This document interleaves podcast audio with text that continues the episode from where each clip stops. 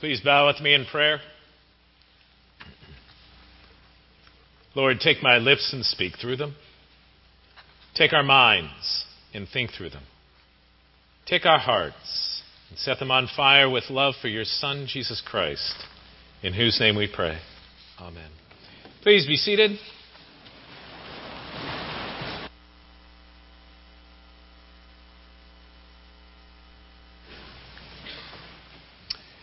It's good to be home.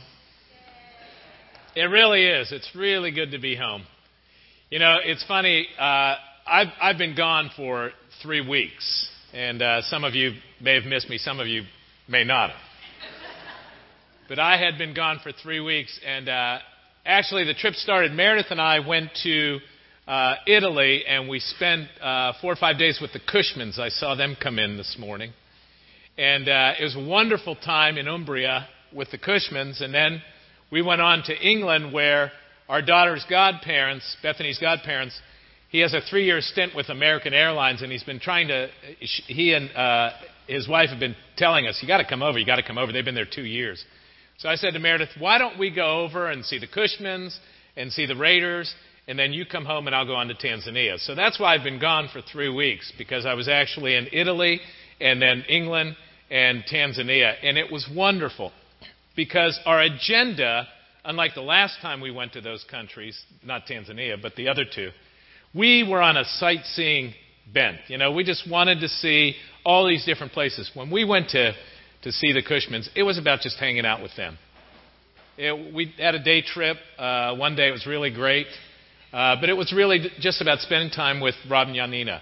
And when we went to England, uh, it was it was wonderful. We had been in a Bible study with Stephen Heidi for seven and a half years in Pittsburgh, and so it was really good to reconnect and spend time with them and uh, and just catch up. Every evening we sat out. They have a, a place to renting on the Thames in Eton, right across from Windsor Castle. The Queen was in residence the same time we were, and she left the same day. She figured Greg's leaving, I'm out of here, and um, and so it was really great to be over there. And once again, not that we were touring around, it was just kind of hanging out with our friends.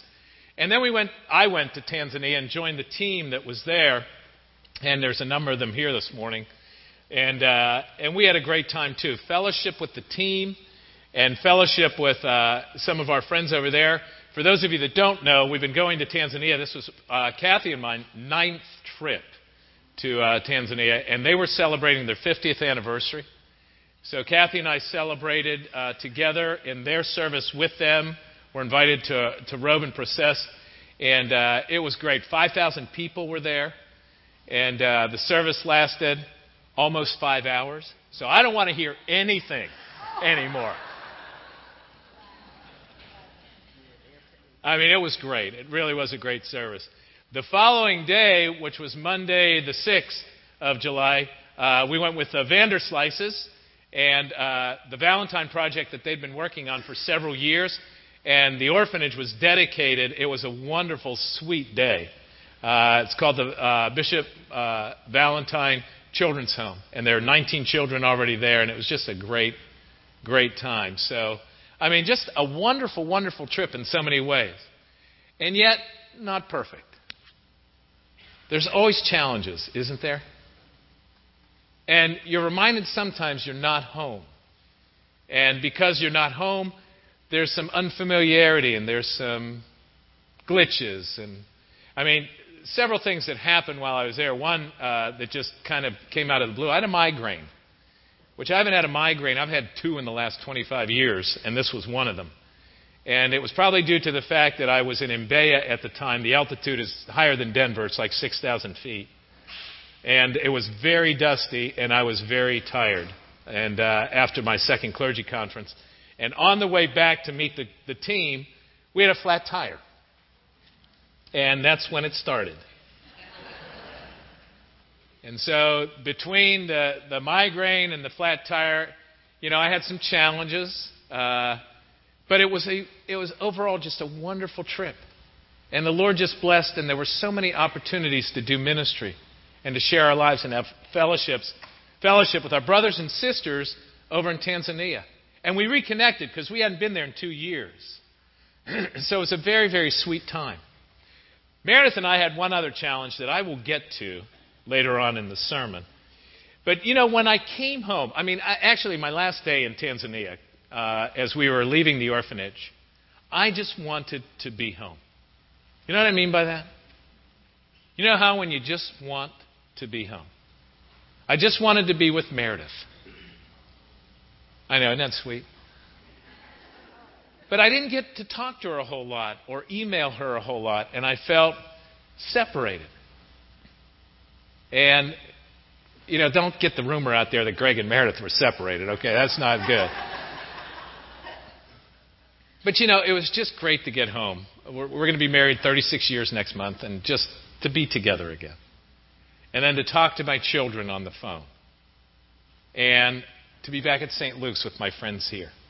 Particularly longing to be back because of several losses that had taken place in my absence that Nathan uh, really handled well. So, but it's a blessing to be back. You know, home is the place where they love you. Unconditionally, most of the time. Where they have to love you. They have no choice. Because you're there.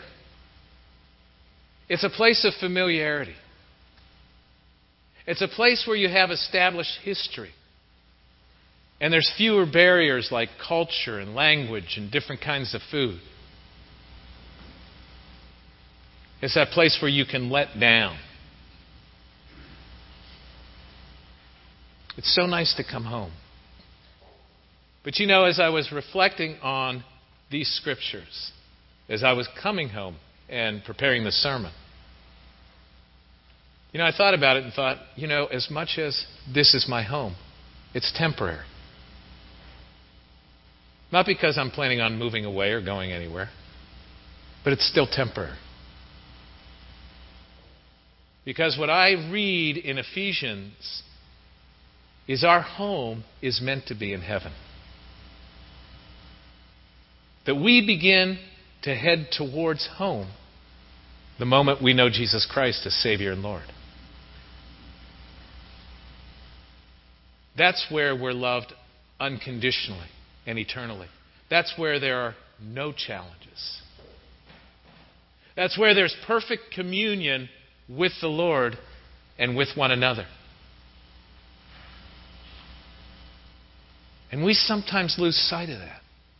That when we really understand what God's about, that He's about bringing us home into a relationship that changes our relationships with one another or is meant to in our families, in our church community, and to impact the community beyond.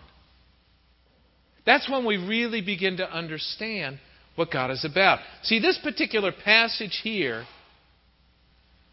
interestingly enough, if you go back a couple of verses to Ephesians 2 8 and 9, says, For by grace you have been saved through faith. And this is not of your own doing, it's a gift of God, not because of works, lest anyone should boast. In other words, the fact that you're invited to come home in the first place is God's grace because there's been a broken relationship. And He's saying through Jesus, Come home. Come home. And we're being saved. Saved from what? Well, on the one hand, when it comes to the eternal picture, we're saved from not too pleasant, different home for all eternity. But we're also saved from ourselves and our shortcomings and our failures and our struggles. When we really begin to un- understand what God intends for us by the power of the Holy Spirit, that He wants to bring us home and make us more and more whole as we come home because we all fall short. And as this passage unfolds in Ephesians chapter 2, we get more of a sense of what Paul is talking about. Because he starts off with this line You were aliens and strangers. And another version of the Bible says, You were separated. You were separated. And separation is hard enough. broken communication or interrupted communication. And, but take it a step further. Take it as if someone was going through a divorce and is separated. And the pain that's involved in that, the broken relationship, the non communication, the hurt, the rejection. See, that's really what Paul's driving at. When you, in your sin or in your ignorance, are not seeking a relationship with the Lord, it's as if a separation and a divorce. And Paul's saying through Christ, we no longer need be separated. That you're not an alien.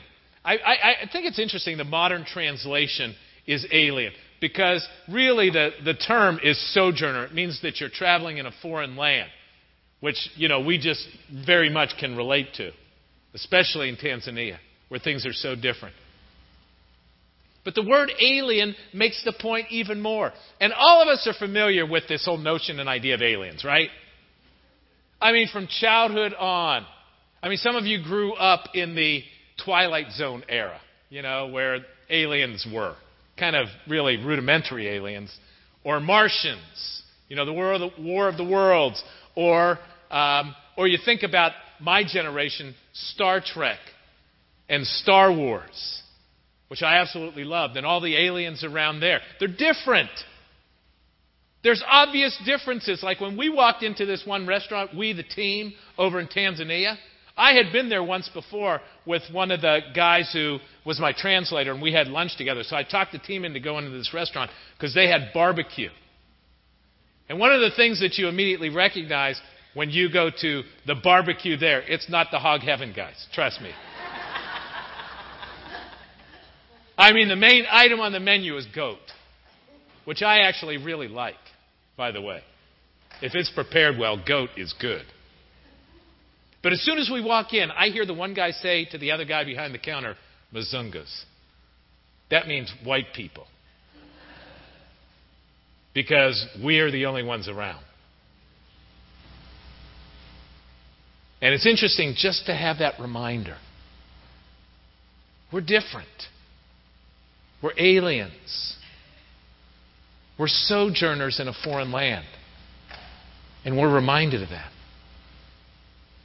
But you know, this whole notion and idea of aliens, when I was over in, uh, I forget at what point in, or stage in my trip, I was watching the BBC News. And they were talking about the discovery of Pluto. And they were so excited about it. You know, there's so much excitement in the world about the discovery of Pluto. In fact, I even kept a couple of articles from the Tanzania paper about that. Because, I mean, I think it's fascinating. At one point, they were talking about Pluto really isn't a planet, it's probably an asteroid, and now they switched back to it's a planet and all that kind of stuff. So there's fascination. But I heard two scientists quoted. One t- scientist said that now we're going to discover more about the origins of our universe. And I'm thinking, really? Crack the Bible and go to Genesis 1 and 2. You get the picture. Is it really going to help you get what you want? You think it is, but it's not. And secondly, one guy said, and I kid you not, this is a famous scientist that they quoted we have a better chance of encountering aliens now. Really? You buy that stuff? But it's just fascinating to see where science goes. But making the point that aliens, they are so foreign to us, they're so distant. And what Paul is saying here is you're no longer an alien, and you need to recognize before Christ, before his death on the cross, and you knowing him as Savior and Lord, you had a broken relationship with God, and you were as if an alien. Because you weren't connecting, you weren't communicating. There was such a distinction that you were living in a foreign country. A stranger. You know, that's the blessing that happens, first of all, by the power of the Holy Spirit. That when you're in a foreign country, you're basically a stranger. But when you come in contact with brothers and sisters in Christ, that wall already begins to come down. That because of our ongoing relationship with the people of Tanzania, we are no longer strangers to one another. There was a reunion, there was love, there was fellowship and friendship reestablished. There's mutual ministry that's shared. That we're no longer strangers. See, that's what God's design is for us in our relationship with Him, for starters, but then our relationships with one another if we really understand what God's about. And how we can get estranged from people when we're not walking with the Lord. When we're not carrying His gospel, His Spirit in our heart, and we're forgiving and we're patient and we're kind. We miss it. We miss it.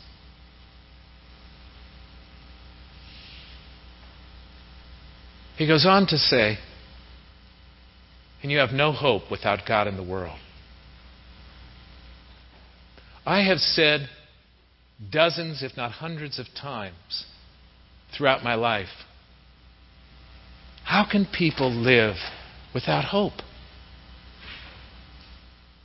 You know, if you, if you go to Rome, into the catacombs of Rome,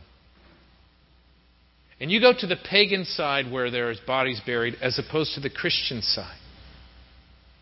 You'll read things like, on the pagan side, my light has gone out forever. I will never see them again. And you go to the Christian side.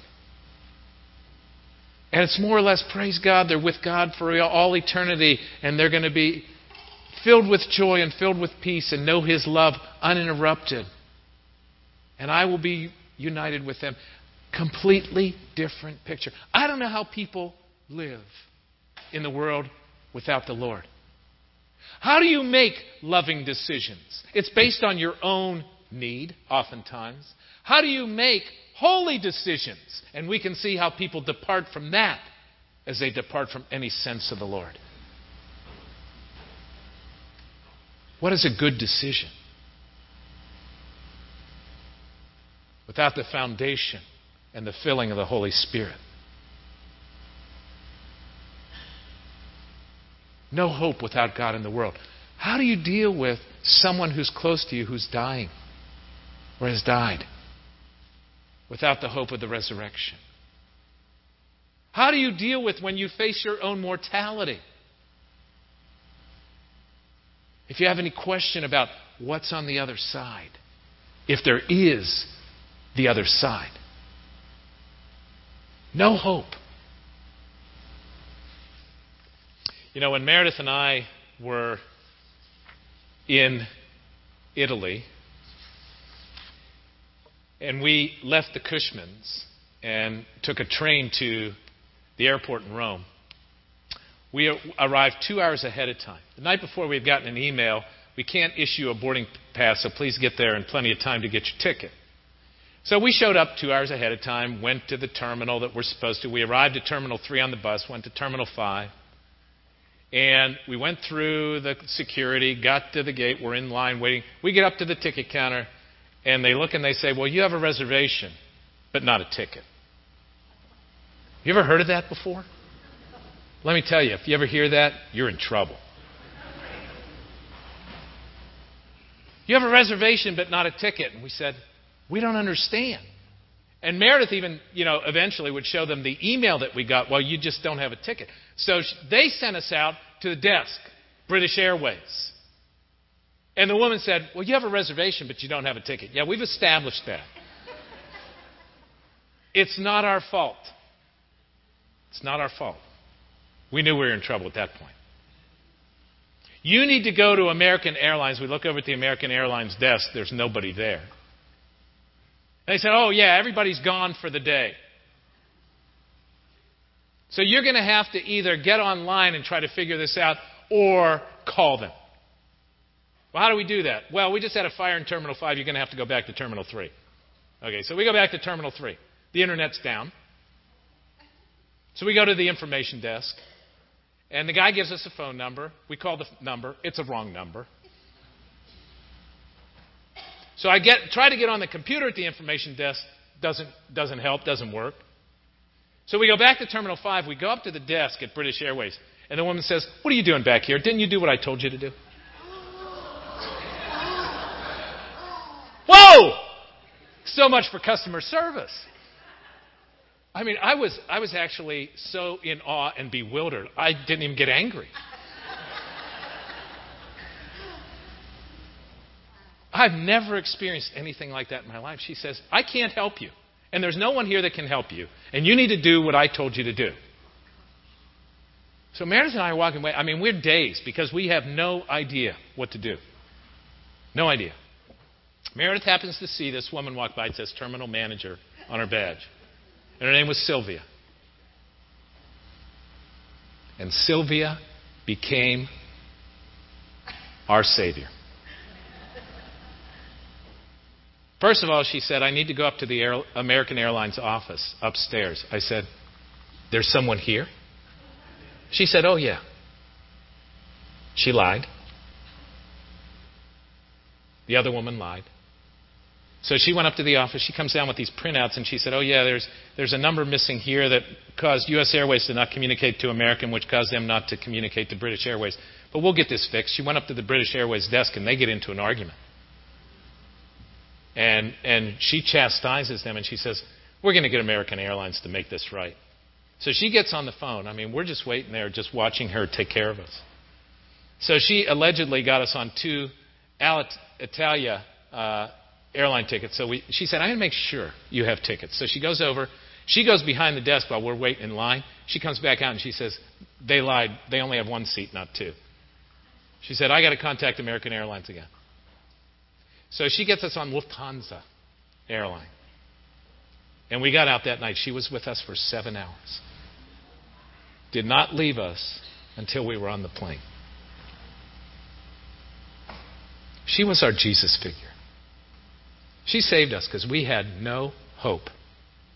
We had no way to figure out how to deal with this. She was our advocate. She was our Holy Spirit who came alongside us if you really understand the ministry of the Holy Spirit. She cared for us. I, I, Meredith and I both said to her that when we walked away from that desk, all we could do was pray because we had no idea what to do. So we prayed. Literally, Sylvia walked by. She was our godsend. And I said that to her. She said, What do you do? I said, I'm a pastor. She said, Oh, okay. so we actually then started talking about her life. And we prayed for her. And it was a wonderful gift from the Lord because it was also a witness as to how He operates in the world and provides hope where there is no hope. So without Him, you're without hope in the world. You're without hope of changing the way you need to change and be changed. You're without hope of living with reconciled relationships, and even more than that, relationships that blossom with the love of the Lord. To be filled with His joy and His peace, the fruit of the Spirit. You miss it. And that's why God sent His Son. To begin for us to understand what it is to be home in this life as we're moving towards our eternal home. Hope.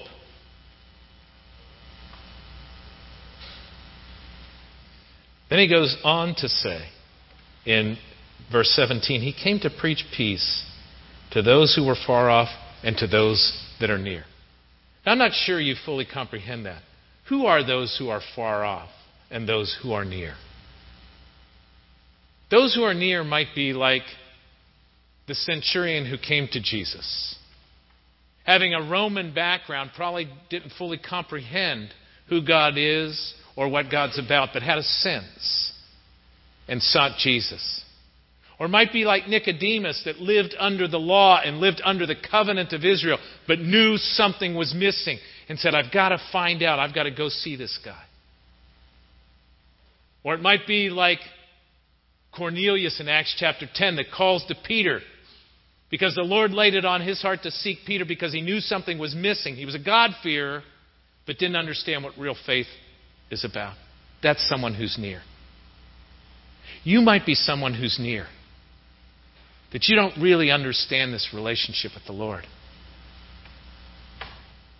You don't really understand what it means to give your life to Christ. But you're here, which means you're near. And we can help with that. Those who are far off, those who have a broken relationship with the Lord. Jesus dealt with those the prostitutes, the tax collectors, the sinners, the Samaritans. Those who either didn't know or they were blatant sinners in rebellion. Those are the ones who are far off. You might even be in that spot. You're still rebelling. You still have hardness in your heart. And the Lord wants to break in and change you. That's what He wants for you. So that you understand you have a home, an eternal home. That's what He's after.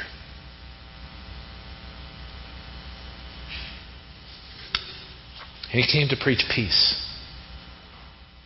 Peace is not just the absence of conflict. Peace is contentment. To have peace when you have a troubled heart. To have the peace that passes all understanding. And as Paul writes to the Colossians, peace through the blood of Christ, because it's the only way it really comes. Because we have peace with God and then peace with others. And that's how we live. That's how we embrace life and life eternal. Is peace. His peace. He came to preach that peace.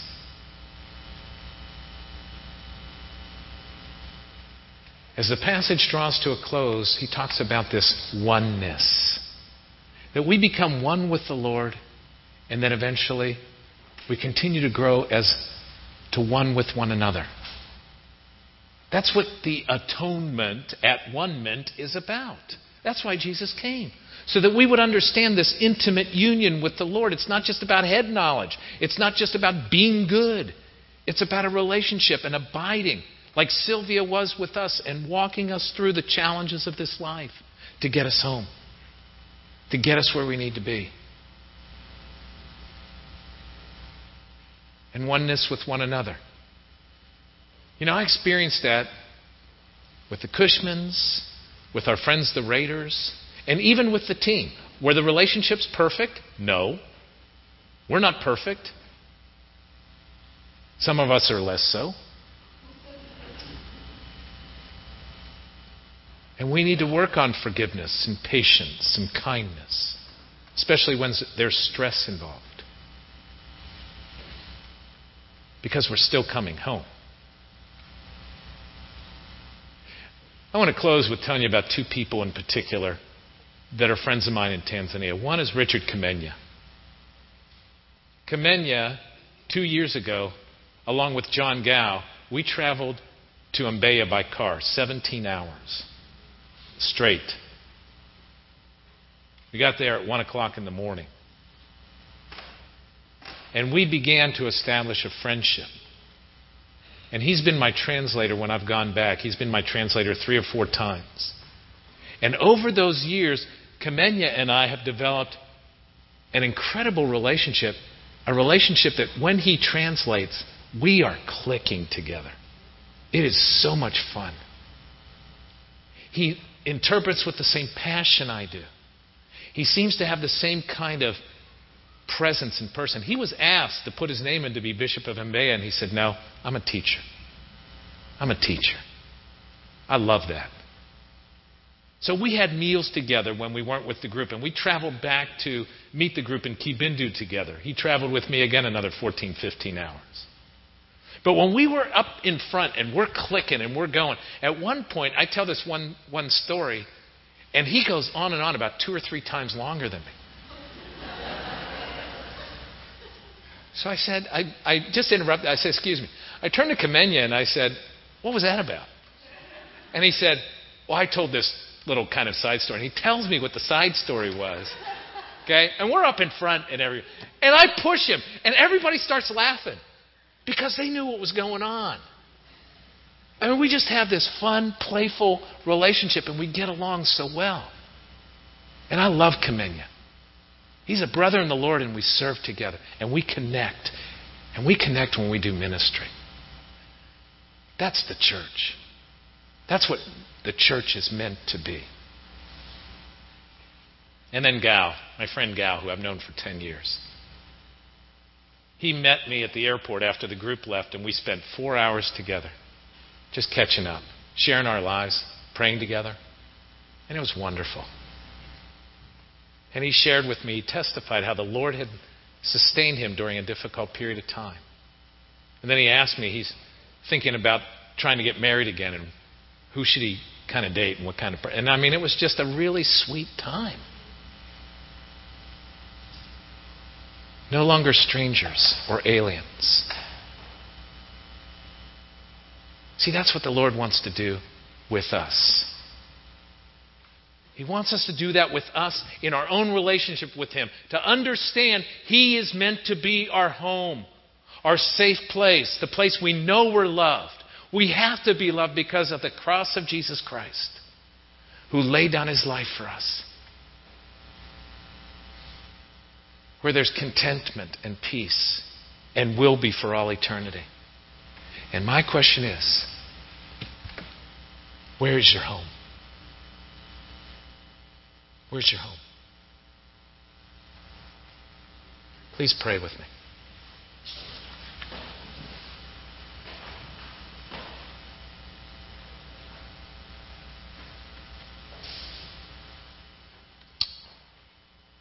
If you don't know the Lord,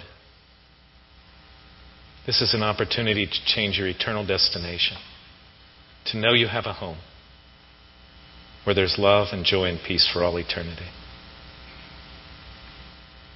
If you're a believer, to recognize and hold on to the hope you have in Christ, the advocate you have in the Holy Spirit, that you can live by confidence and peace, that you can become an instrument of love and reconciliation and healing, and that heaven is your home. Lord God, I pray this day that this would be a reality for us. A hope that goes beyond hope because we know.